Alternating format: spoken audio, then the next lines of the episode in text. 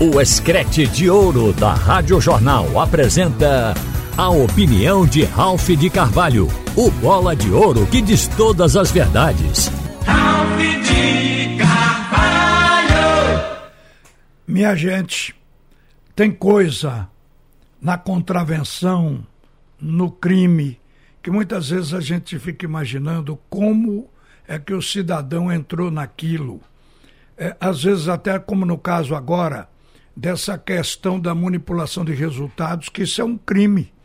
Isso, inclusive, já foi dito por um procurador do SJD, que diz que jogadores envolvidos em casos de manipulação podem ser banidos do futebol.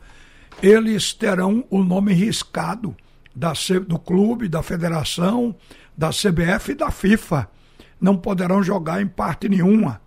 Então, como é que um jogador entra numa dessa, e às vezes atleta que tem salário alto, como aqui a gente vê, tem jogador de 150 mil, 160 mil denunciado. Não tem nada comprovado ainda, porque eles foram transformados em réus a partir de ontem, quando a Justiça de Goiás aceitou a denúncia do Ministério Público. Então, hoje, eles estão como réus. Mas aquele que for condenado pode ser excluído do futebol. E a minha indagação é essa: como é que um cara que ganha um salário desse alto, 80, 60, jogadores de clubes grandes, importantes, cujo salário mínimo do clube é em torno de 80 mil reais, quer dizer, jogador desse valor para cima, como ele vai se sujeitar a ganhar 5 mil, 40 mil, 60 mil, o valor que seja porque o lado moral não tem preço para quem realmente é honesto. Mas isso é uma coisa inexplicável. Agora mesmo saiu a relação de jogadores e já está sendo informado pela imprensa do Sul dos clubes que já afastaram o jogador. O Santos afastou o Eduardo Bauerman e comunicou aos demais jogadores. O clima ficou azedo no Santos a direção do Santos prometeu apoiar o Eduardo Bauerman, mas não quer ele mais jogando. E o Bauerman não precisou nem confessar, só foi colocar para todo mundo ouvir a conversa, o áudio da conversa dele. Então, no áudio da conversa, ela admite, inclusive ressarcir o cara que, o apostador que lhe corrompeu. Então ele ali se entregou definitivamente. O Fluminense, a informação agora pela manhã, que afastou o zagueiro, o Vitor Mendes. O Náutico já tinha afastado o Paulo Miranda de forma inteligente, disponibilizando o jogador para cuidar do caso junto com seus advogados. O jogador se mancou, pegou a mochila e foi embora. O Grêmio está questionando agora pela manhã se vai afastar o Natan.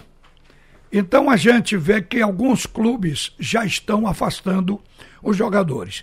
Agora pela manhã houve uma apreensão porque o Igor Cariúzi está arrolado nessa denúncia do Ministério Público de Goiás como tendo aceitado a manipulação e aceitado a propina. Mas o advogado ou seja, o escritório de advocacia que defende Cariús pediu até o arquivamento do processo porque entende que a denúncia não tem consistência. O presidente do esporte ontem disse aqui, quando nós perguntávamos para ele se essas denúncias, essa questão toda de estar na mídia, se o jogador Igor Cariús teria sido afetado, o presidente disse que não. Pelo que ele conversou com ele, ele está jogando bem? Eu digo, bom, tá, ele fez uma boa partida contra o Curitiba. Então ele disse, enquanto ele estiver jogando bem, nada afetar, ele vai estar no time. Hoje, pela manhã, o presidente foi ouvido pelo Igor Moura e descartou a possibilidade de afastar o Igor Cariús. Ele vai jogar como réu, porque já está no processo. Ele vai jogar como réu mas o esporte entende que ele não foi julgado, nada foi comprovado ainda e, portanto, não vai mexer com o jogador. Esperamos que o Cariús ele realmente consiga manter o nível do futebol que ele vem apresentando, defendendo essa lateral esquerda do esporte. Na verdade, gente, com exceção daquele cuja gravação do diálogo com o apostador corrompedor, que foi o, o jogador, do, o zagueiro do Santos, com exceção desse, que o áudio prova e ele está exatamente admitindo no áudio, dizendo que vai tentar devolver o dinheiro, mas os apostadores não estão reclamando só os 50 mil que foi passado de propina. Eles querem é ressarcimento das apostas. É um, uma coisa em torno de 800 mil reais que o jogador chegou a dizer que ele poderá ser negociado e com o resultado da negociação da transferência dos direitos econômicos dele, ele pode pegar o dinheiro e dar para o apostador. Então, isso ficou evidenciado que ele teria realmente aceitado o toco. E daí fica o jogador afastado. Mas os outros estão negando. Ninguém ainda disse que realmente recebeu dinheiro. Tem sempre uma negativa. E o julgamento é quem vai definir quem é culpado, quem não é. Mas a esta altura a opinião pública já condenou muita gente. Agora, amigos, eu quero falar de outra coisa. O esporte, ontem eu falei aqui que o esporte poderia perder Igor Carius, isso aí, é, perdeu Igor Carius quando eu estava me referindo ontem, é no sentido do jogador ficar emocionalmente abalado enquanto esse processo rolar e ter que parar de jogar. E vai perder uh, o jogador Juba, lá para agosto, quando termina o contrato. E tive o, o cuidado de ficar observando aqui quem o esporte tem que pode substituir o titular sem grande abalo em cada posição. No gol tem o Jordan, que pode substituir o Renan. Fez um partidaço com, na primeira partida do esporte contra o Novo Horizontino na Série B, naquele empate fora de casa, que o esporte estava com o time reserva, ele garantiu 0 a 0 Foi um partidaço do Jordan. Pode estar ali pertinho do Renan. Eduardo, que está contundido, está no departamento médico lateral direito. O Everton vem correspondendo integralmente ao Eduardo pelo menos nas últimas três partidas, o Everton tem jogado muito bem. O Thierry e o Sabino, o Chico, o Renzo e agora o Alisson, que chegou e mostrou bom futebol, são jogadores que podem suprir momentaneamente. O que eu falo é para evitar a queda, porque o treinador vai ter que rodar o elenco. São 38 rodadas. O esporte já cumpriu é, uma, duas e tem mais é, 36 pela frente, inclusive o jogo de hoje. Então, para rodar o plantel é preciso ver o que tem. No lugar do Igor Carius, para a reserva dele, está o Filipinho, que se diz que está sendo preparado para possivelmente substituir o Juba quando ele for embora. E se for embora, que o esporte ainda nutre o desejo de ter uma mágica para ficar com ele. Então, o Filipinho, a princípio, é um substituto de Cariús com boa qualidade técnica, não vai abalar o setor. No meio-campo, Ronaldo tem o Pedro Martins, que está jogando muito bem. O treinador também prepara para esse rodízio. Quando ele entra, ninguém sente impacto negativo no time. Então Pedro Martins está crescendo no jogo. O Fabinho tem o outro Fábio, o Fábio Matheus, que assim como o Martins, ele tem tido chances e tem jogado para manter um certo ritmo. Então Ronaldo e Fabinho têm reservas com condições de entrarem sem abalar o futebol do time. Mas o Jorginho acho que não tem não. O meia de ligação o reserva direto é Matheus Vargas, apesar de que tem também o Juan Xavier.